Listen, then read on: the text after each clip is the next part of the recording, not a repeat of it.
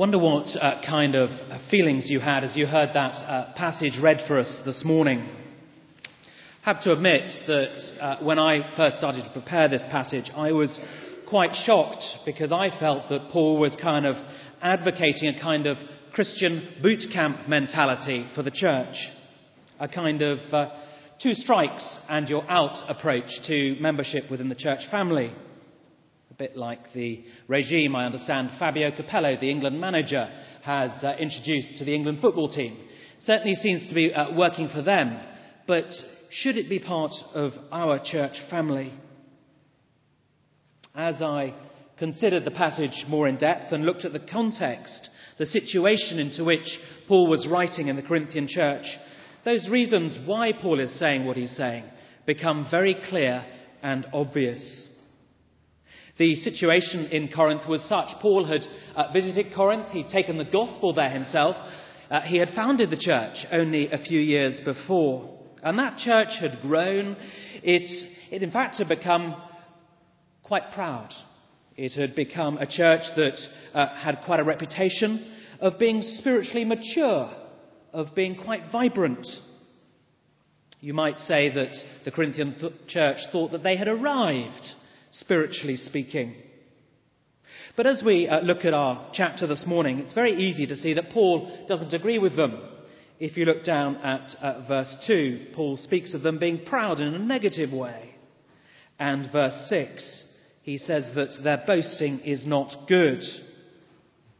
The reason why Paul says this is that far from moving on in their spiritual lives, Paul is saying, look, actually, you have slipped backwards, spiritually speaking because you have moved away from the cross, away from the message of Jesus Christ who died on the cross for our sins. And that's why, if you were uh, with us uh, earlier in the year, uh, before I arrived at Christchurch, you'd have been in uh, chapters 1 to 4 and seen Paul very early on setting the message of the cross at the heart of his message to the Corinthians. Let me just read to you uh, chapter 1, verse 17, just back one page and a bit. For Christ did not send me to baptize, but to preach the gospel, not with words of human wisdom, lest the cross of Christ be emptied of its power. For the message of the cross is foolishness to those who are perishing, but to us who are being saved, it is the power of God. Paul is, as it were, putting out a rallying cry to the Corinthian church to, to rally to the cross, because the cross should shape the life and the doctrine of the church. It's a rallying cry to a proud church, not to allow the prevailing culture and what other people think to shape it. Instead, the church should be shaped by the cross of Christ. I think it's a timely reminder, isn't it, for us here at Forward, a church with big plans, as uh, we were reminded this morning by Andrew, the Vision 2010. We're a church with a reputation not just locally, but nationally and internationally. And it's a reminder that we cannot let the culture of the world shape us. We must let the cross of Christ shape us in our doctrine, in what we believe, and in the outworking of that doctrine in our lives. And it may well be that uh, we find these verses before us quite hard to stomach because Perhaps we, like the, the Corinthians, have begun to lose sight of the cross. And uh, these chapters, chapters 5, 6, and 7, that we're going to be looking at over the next few weeks, are going to show us again why certain things in the church that is shaped by the cross should matter. And today, it's why does purity matter? That then is the situation in the Corinthian church. It's why Paul is advocating what we may think is quite draconian measures. It may seem as though Paul is into power and boot camps. But you know, in, in, in reality, as we look at these verses, we're going to see that Paul is into love and into concern for his Christian brothers and sisters. Paul loved those Corinthians so much and he says these things because he cannot bear to think of anything stopping his family from reaching heaven. He doesn't want anything to distract them or hold them back for arriving at the end of life before God and having his judgment and being told, Yes, you're with me in heaven. Purity matters, you see. Purity matters because sin is impurity. And as we started our service this morning, holy, holy, holy is the Lord God Almighty. And that holy God says to you and me, Be holy because I am holy. We can't be holy in any other way except through what Jesus has done for us upon the cross. And that reminds us, doesn't it, that, that purity and the cross are inextricably linked. And so, us living in purity matters. And to deny that is to deny the cross. And indeed, to call into question yours and my place in heaven. Let me ask you a, a quick question. Uh, take a look around you. Uh, don't be scared of those that are sitting next to you. Just take a look around you and, and just ask yourself this question Who don't I want to see in heaven? Just have a quick look round. Who don't I want to see in heaven? Remember, those your brothers and sisters sitting beside you. Because you know what, brothers and sisters? That is exactly what we're saying. We're saying when we take sin lightly, when we take impurity as something that doesn't matter, we're saying that their eternal salvation doesn't matter. No, you see, what Paul is saying here is out of family concern. You see, fam- uh, sin is a family business. Not, not doing sin, but resisting sin is supposed to be a family business. We should all feel it if one of us is sinning. Indeed, if, if one of us has the opportunity to stop a brother or sister from sinning and we don't take that opportunity, then we should be ashamed. Let me just uh, spend the rest of our time this morning just by giving uh, three more reasons from chapter 5 why resisting sin and, and pursuing purity is what is part and parcel of the cross shaped church. It's the most loving thing that we can do. And my first point is this that uh, sin is lethal because God will judge. Verses 1 to 5. Let me just read to you the beginning of that, verses 1 to 2a.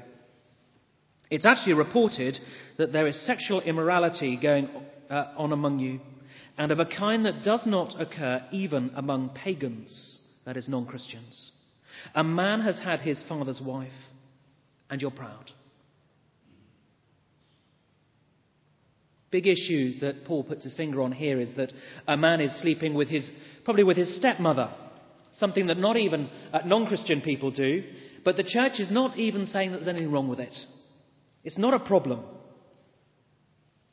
Now, before uh, we begin to think in any way that Paul has got sex on the brain, let's just note that uh, in verse 11, Paul is not just pointing out those who are sexually immoral, he's pointing to those who are greedy, those who are idolaters, slanderers, drunkards, and swindlers. No, you see, Paul hasn't got sex on the brain, but sin on the brain. And the reason why he chooses this example in verses 1 and 2 is that it's so obvious and it's such a clear case. The Old Testament is very clear. If, if you want to uh, have a look at Deuteronomy 22 or 27, have a look at uh, Leviticus 18 and 20 you'll very quickly see that incest is not part and parcel of God's way for our lives.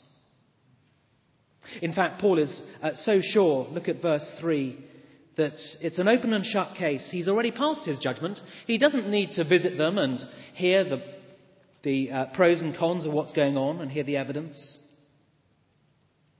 And yet, this church is proud when they should have been pained with grief. And so Paul tells them in verses 4 and beginning of 5 what they should do. When you're assembled in the name of the Lord Jesus, and I'm with you in spirit, and the power of our Lord Jesus is present, hand this man over to Satan. Hand this man over to Satan. That may sound harsh. Indeed, without the rest of verse 5, it sounds very harsh. But what does Paul say the reason is? So that the sinful nature may be destroyed and his spirit saved on the day of our Lord. You see, by saying that, Paul is not only saying that sin is lethal, but that actually it's lethal because God will judge us. Paul knows that every single person is going to face God's judgment on the day of the Lord. And this man's sin is putting that salvation in jeopardy because he's denying Jesus Christ. He's denying his death on the cross. He's denying his word in the Bible. When we see sin like that, is it not more loving to point out to someone their sin? Is it not more loving to the person who is deliberately refusing to see the, the problem of their sin? Is it not more loving to send this man out of the congregation so he comes to his senses? Or should we take the alternative view, as the Corinthians were doing, and tolerate his sin and so send him to eternal damnation? You see, Paul knew what true love was. And you know what? If you were to look in uh, Corinthians chapter 2, 2 Corinthians 2, verses 4 to 11, you'd see how it worked out. May well be Paul saying, Look, actually, this man has come to his senses. Clearly, there's a man who has come to his senses in that passage, and he should be readmitted. May well be that that was this person, repented, and is able to return. One of the uh, ways that uh, football hooliganism has been uh, dealt with in this country recently is to uh, give a life sentence to those who have been involved in it. Prevent them from going to another football match ever again in their lives. Because people realize that actually uh, all they're doing is encouraging other people to uh, hooliganism, and that by sentencing them to that, it is prevention and it is putting them out and stopping the problem. And Paul here is, is advocating exactly the same thing for sinners. That for those who are flagrantly playing fast and loose with God's word, that they be put out so that so that they will come to their senses, come back to the cross of Christ for forgiveness and for transformation. You see, the Word of God does that if we allow not just to inform us, but to transform us to be the people God wants us to be.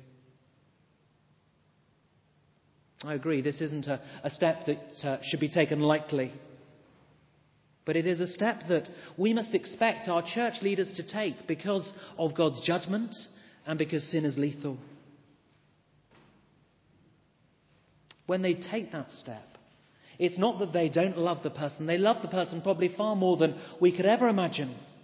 But the step that they're taking when they do do that with somebody is entirely biblical and Anglican. Look in the Book of Common Prayer and you'll see it there. And uh, when they do have to take that step, it can be easy, can't it, for the rest of us in the church to say that they've acted, acted harshly, when in fact, it's far from harsh. It's the most loving thing they could ever have done. And that means that, that we in the church family must support them in their action. We must pray for those who are disciplining people and pray for those who are being disciplined, that they will come to their senses and so be restored to Christ and restored to the fellowship. Because you know, if we don't do that, all we're doing is acting like the Corinthian church. So, the first reason why purity matters is that sin is lethal, because God is going to judge us.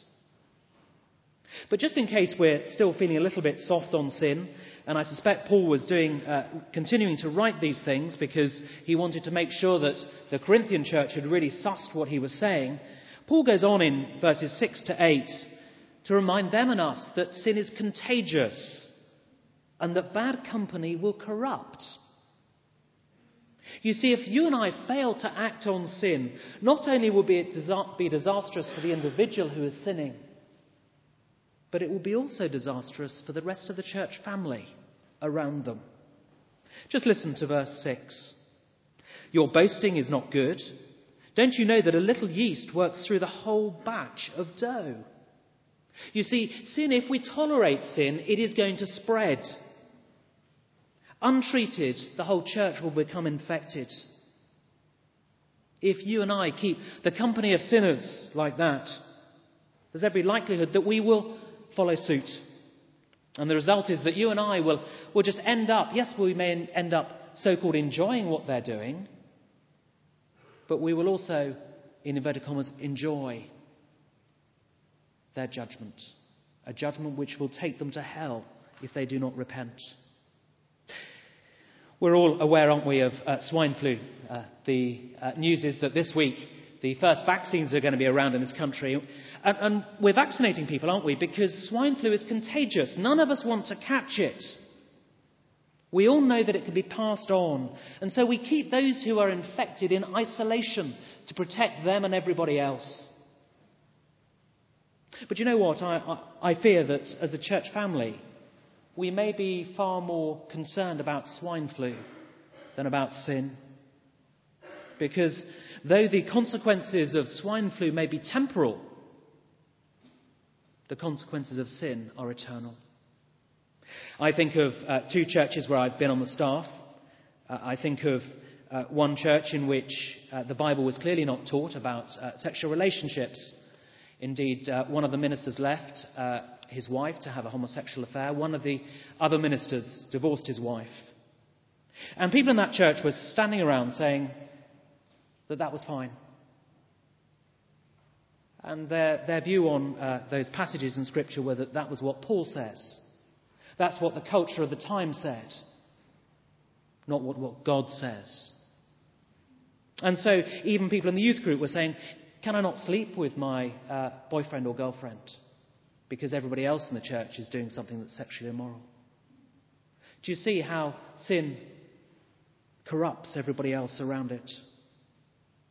And just to make the point more clear, Paul goes on here in verses 7 and 8 just to say, look, just let me read 7 and 8. Get rid of the old yeast that you may be a new batch without yeast as you really are. For Christ, our Passover lamb, has been sacrificed. Therefore, let us keep the festival not with the old yeast, the yeast of malice and wickedness, but with bread without yeast, the bread of sincerity and truth. You see, what uh, Paul is saying here is that you Christians, you have been saved by Jesus Christ. Saved not to continue in the old life, a life of sin, but to pursue a new life, a life of purity. And the illustrations here hark back to the Israelites being saved from Egypt, saved by the Passover, saved by the blood of the Lamb. And you and I, if we're Christians here, are saved not by the blood of a physical lamb, but by the blood of Jesus Christ upon the cross. We are saved to live a new life of purity. Let's do that. Let's do it. Anyone who uh, was alive during the Cold War years, and I can look around here and see that most of us, or at least, yes, most of us here this morning, uh, knew something of the Cold War. You'll have known that uh, Berlin was split with a wall, and there were certain sort of passing points through the wall, and one of those was Checkpoint Charlie.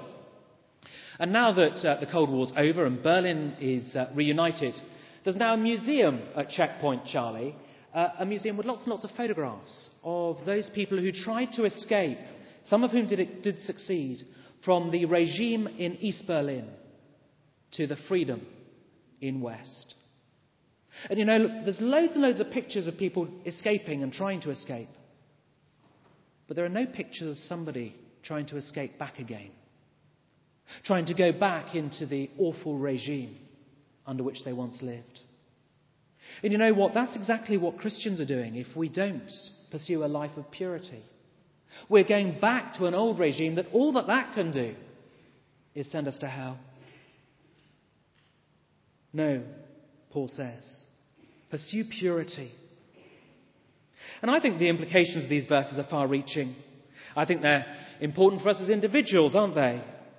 They call us to look at our own consciences and wrestle with our ongoing sins. Because we are a danger to other people if we are sinning. God has called you and me to live for Him now and not to put others off doing the same. There are also uh, implications for us as a church. They tell us that sin is never a purely personal thing, it affects all of us. So when one person in the family sins, it affects everybody else. And that surely must drive us back to the cross, doesn't it? Back to our Passover lamb, the Lord Jesus Christ, sacrificed for us. Back to him for his forgiveness and for his transformation. That's why we're so serious about saying transformation, not information. The Word of God is to transform us, not just to inform us. And you know what? If we're, if we're serious about Vision 2010, about the plans for God's kingdom here in forward and beyond, then we must take the contagious nature of sin very seriously. Because sin is going to undermine our message to a perishing world that they need saving. And sin will also undermine our ministry among one another. We battle very hard against swine flu, don't we? But do we battle hard against sin? Are we going to battle hard against sin? Because it's lethal and it's contagious. God is going to judge us, and we can catch it. But then, just in case we think that uh, action is just something that the church leadership should be doing, verses 9 to 13 tell us uh, my third and final point that, that sin is abhorrent, and because it's abhorrent, all the church must judge. Listen again to verse 9, 10, and 11. I've written to you in my letter not to associate with the sexually immoral people, not at all meaning people of this world who are immoral or the greedy, swindlers, or idolaters. In that case, you would have to leave this world. But now I am writing to you that you must not associate with anyone who calls himself a brother, i.e., somebody who calls himself a Christian, but is sexually immoral or greedy, an idolater or slanderer, a drunkard or a swindler. With such a man, do not even eat.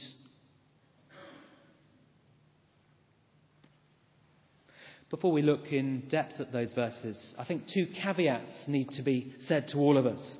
The first thing to remember is that we are all sinners. This side of heaven, none of us is going to lead a perfect life. We are all going to be falling into sin. And so, if, if we were to apply these verses wrongly this morning, that would mean that there'd only be one person left in this church this morning.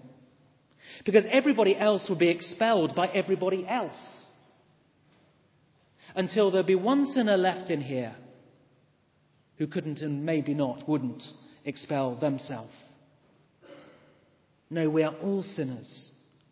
And secondly, Paul here is, is not speaking about the person who is struggling with sin and fighting it. He's actually speaking about the persistent, unrepentant sinner who keeps on sinning regardless and doesn't try to fight it.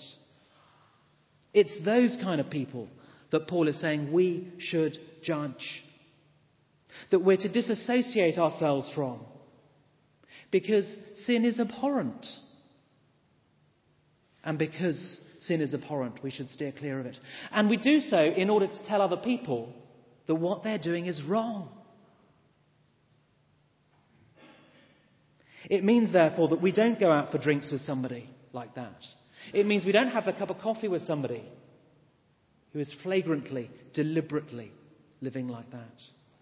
We don't have the lunch that we might usually have had with them until they repent. That sounds tough love, but it's real love. It's real love. And then, as you see, we look at, at what Paul is telling people uh, to be aware of in verse 11. We'll see that uh, those sins, and it's not an exclusive list of sins, we'll see that they're very 21st century. Sexual immorality. That means anything other than sex between a husband and a wife. It means those sleeping together before marriage. It means adultery. It means homosexuality. The world says it's fine. Our culture tries to make us say it's fine.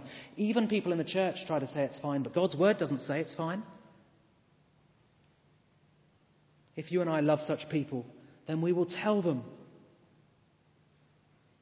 And if they won't listen and won't listen and won't listen, we'll take another brother with us to tell them. And then we may well have to exclude them for their good and the good of others. Greed. That's a silent sin, isn't it? It's easy to say I'm not greedy and say to somebody, prove it. Where I uh, lived in Wimbledon Park, it was quite affluent. Very easy to pretend that we weren't greedy because we just say, well, look at the person next door. I wonder if we in Forward maybe find that a struggle too. Maybe that's a sin that we're compliant and complicit in. Idolatry, making anyone or anything take first place in our lives other than God. Career, family, hobby. You know what it is for you. Slander, saying what we want to about other people. It's easy to gossip, isn't it? It's easy to say something about somebody and, and couch it in sort of pastoral words. I'm being pastorally concerned for them. When actually, it's just slanderous. The drunkard. Drunkenness, I think, is reaching epidemic proportions. The government is really trying to step on it. And we as a church family should do the same. Not because we're virtuous, but because God has said we should not be drunks. I wonder if that too is creeping into our church life. And then the swindler, those who cheat other people, those who cheat God. I don't know what your sin is. Maybe something else other than that. I don't know what the person next to you and what their sin is. It may be something else too. But Paul says we need to help one another. And help may come ultimately when we distance ourselves from those who are sinning. It's the loving thing to do. It may be necessary. I want you to imagine that uh, this morning we're here present at uh, a meeting of Alcoholics Anonymous. Uh, I've never been to a meeting of Alcoholics Anonymous, but uh, just imagine that we were at a meeting. This is one of their group meetings here this morning. We're all recovering from alcohol addiction. And suddenly, uh, Bob walks in the back with a big tray of glasses and uh, a load of gin and whiskey or whatever else. Proceeds to pour it out into the glasses and uh, take a glass and drink and encourage the rest of you to drink. What would we do? Well, for their sake and for ours, we'd probably kick them out, wouldn't we? That would be the loving thing to do, to show them that they're living in a wrong way, to show them the error of their ways so they come to their senses. Well, you'll be glad to hear we aren't Alcoholics Anonymous here this morning, but we are sinners being sanctified. We're a family that's all in danger from sin. And just uh, for those of you here this morning who perhaps wouldn't call yourselves Christians, let me just read to you these final verses, which will make us all wake up again to the dreadful consequences of sin. What business is it of mine to judge those outside the church, Paul says? Are you not to judge those inside? God will judge those outside. Expel the wicked man from among you. Reminder that we'll all be judged for our sin. And the big question is will we play our part? Will these words here this morning transform how we live? Transform us to be a cross shaped church are we going to use the small groups that we're in and the prayer triplets that we're in for accountability? To keep one another accountable and living the pure life. And if you're not in one of those groups, can I encourage you to, to be so? Because it's so easy in a large church just to get lost and for sin just to fester away until it's really got its hold on us. Are we going to be those who lovingly look out for our brothers and sisters and help them to see their sin for what it is? We all struggle with sin, don't we? I don't know what your sin that you're struggling with particularly is this morning. It may well be that you're someone who has never come to Jesus and asked him for forgiveness for your sin. So, can I just end by just reminding ourselves that the solution to overcoming sin, its painful and eternal consequences, it's both extremely simple, but also it's profoundly difficult at the same time. Let me just explain to you what I mean. It's difficult because it means that you and I have got to own up to our responsibility for our sin. We need to confess our sin to God, and that takes guts. There's no use trying to excuse it, justify it. In fact, only sort of trying to argue that we've had mitigating circumstances for our sin. All that's going to do is just come between you and God. and make His way of work within you more difficult.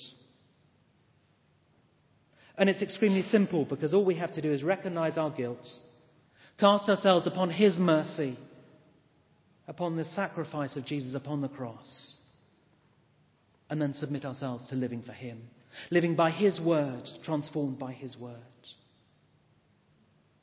Are you ready to pursue holiness and purity this morning? I hope with me you are. Let's pray.